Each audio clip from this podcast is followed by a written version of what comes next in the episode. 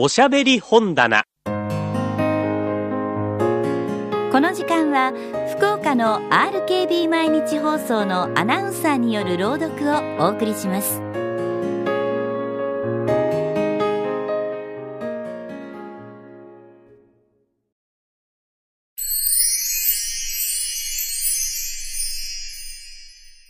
岡本喜道作、山椒魚、前編。 K 君は語る。早いものであの時からもうにじゅうねんになる。僕がまだ学生時代で、夏休みの時に木曽の方へ旅行したことがある。はちがつの初めでだいいちにちは諏訪に泊まって、明くる日は塩尻から歩き出した。爪襟の夏服にキャハン、草履、つばの広い麦わら帽をかぶって、肩に雑能をかけて、昔の基礎街道をぶらぶらとたどっていくと、暑さに当たったのかどうも気分が良くない。なんだか頭がフラフラしてめまいがするように思われるので、まだ日が高いのに途中の小さい宿に泊まることにして、駅の入り口の古い旗小屋に転げ込んで、ここで草履を脱いでしまった。するとここに妙な事件が起こったのである。汽車がまだ開通していない時代で、往来の旅人はあまり多くないと見えて、ここらの駅は随分寂れていた。僕の泊まった旗小屋はかなりに大きい家造りではあったが、いかにもすすぼけた薄暗い家で、基礎の気分を味わうには最も適当な宿だと思われた。それが僕にはかえって嬉しかったので、足を洗って奥へ通ると、十五、六のひなびた少女がにかいの六畳へ案内してくれた。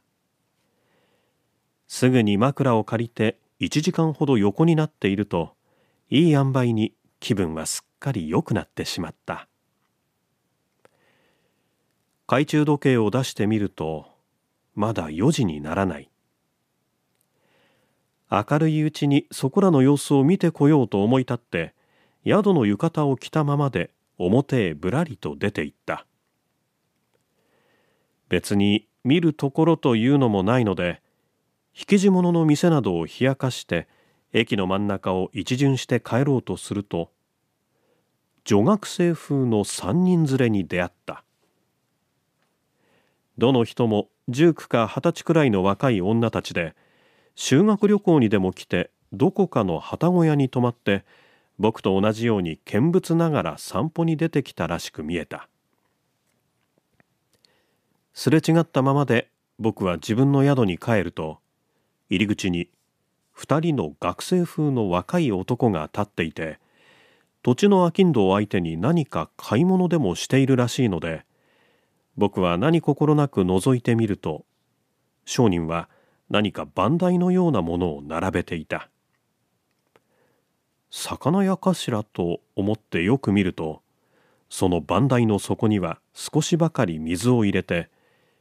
薄黒いような不気味な動物が押し合ってうずくまっていた。それは山椒の魚であった。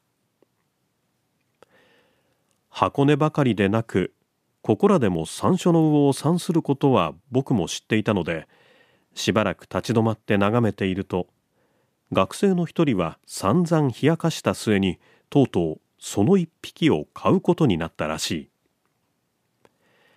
彼らは生きた山椒の魚を買ってどうするのかと思いながら、僕はその落着を見届けずに家へ入ってしまったが、学生たちは大きい声でゲラゲラ笑っていた。お風呂が沸きました。かの少女が知らせに来たので、手ぬぐいをぶら下げて下の風呂場へ降りていくと、廊下で若い女に出会った。それは駅の真ん中でさっき見かけた女学生の一人であるので、かの一組もやはり同じ宿に泊まり合わせているのだということを僕は初めて知った。木曽の水は清いところであるから、いい心持ちで湯風呂に浸って、一日の汗を洗い流して上がってくると、一間隔てた次の座敷で何かどっと笑う声がまた聞こえた。よく聞き澄ますと、それは宿の入り口で山椒の魚を買っていたかの学生たちで、買ってきたその動物を何かの入れ物に買おうとして立ち騒いでいるらしかった。僕は寝転びながらその笑い声を聞いていた。そのうちに夕飯の膳を運んできたので、僕は薄暗いランプの下で箸を取った。飯を食ってしまって縁側へ出てみると、黒い山の影が額を圧するようにそそり立って、大きい星が空いっぱいに光っていた。どこやらで水の音が響いて、その間にハタオリムシの声も切れ切れに聞こえた。山国の秋だ。こう思いながら僕は蚊帳に入った。昼の疲れでぐっすり寝入ったかと思うと、騒がしい物音に驚かされて覚めた。かの学生たちは何のために山椒の魚を買ったのかということが今分かった。彼らは動物学研究のためでも何でもない、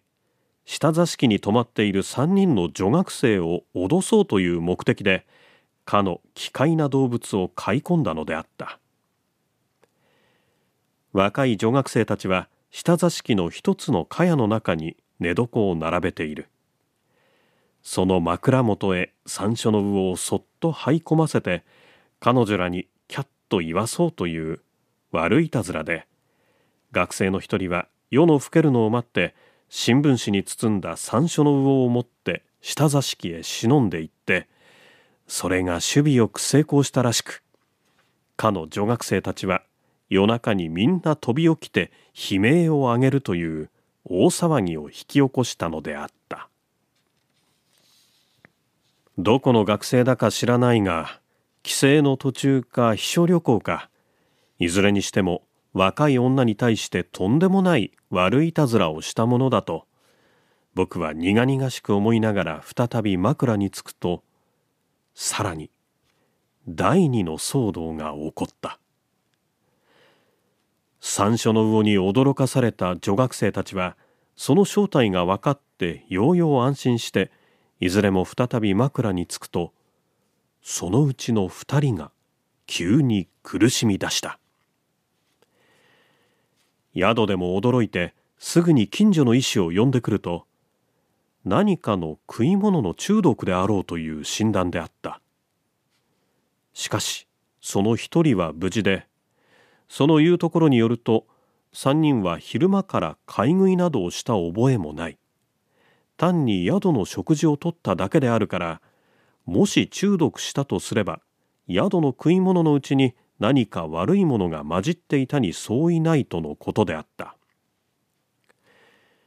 医師はとりあえず解毒剤を与えたが、二人はいよいよ苦しむばかりで、夜の明けないうちに枕を並べて死んでしまった。こうなると騒ぎはますます大きくなって、駐在所の巡査もその取り調べに出張した。女学生たちの夕飯の前に出たものは、ヤマメの塩焼きと豆腐のつゆとヒラとで、ヒラの椀には湯葉と油揚げとキノコが盛ってあった。キノコは土地のものも名を知らないが、近所の山に生えるもので、かつて中毒したものはないということであった。ことに同じものを食った三人のうちで一人は無事である。いたずら者の学生二人も僕もやはりそれを食わされたのであるが、今までのところではいずれも別状がない。そうしてみると、きっと食い物のせいだとは言われまいと、旅籠屋の方で主張するのも無理はなかった。しかし何といっても人間二人が一度に変死したのだから容易ならぬ事件である。駐在所だけの手には負えないで、近所の大きい町から警部や医師も出張して厳重にその取り調べを開始することになった。ゆうべ悪いいたずらをした学生たちもこの旗小屋を立ち去ることを許されなかった。その中で僕だけは全然無関係であるから自由に出発することができたのであるが、この事件の落着がなんとなく気にかかるので、僕ももう一日ここに滞在することにして一種の興味を持ってその成り行きを伺っていると、昼飯を食ってしまった頃に近所の町から東京の某新聞社の通信員だという若い男が来た。商売柄だけに抜け目なくそこらを駆け回って何かの材料を見つけ出そうとしているらしく、僕の座敷へも慣れ慣れしく入ってきて、何か注意すべき材料はないかと聞いた。聞かれても僕は何にも知らない。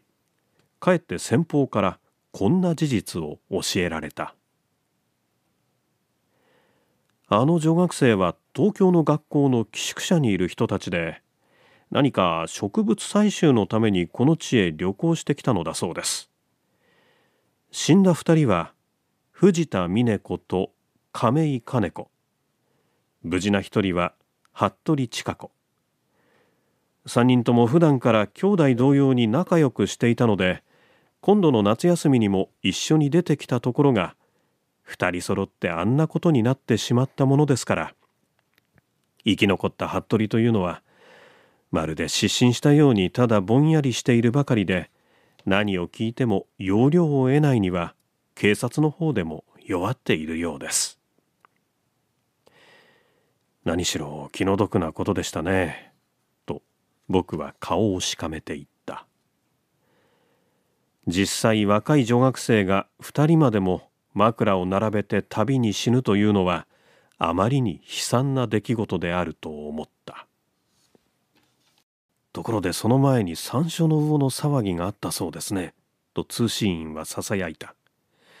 それとこれと何か関係があるのでしょうか。あなたのご鑑定はどうです。それも僕には全く見当がつかなかった。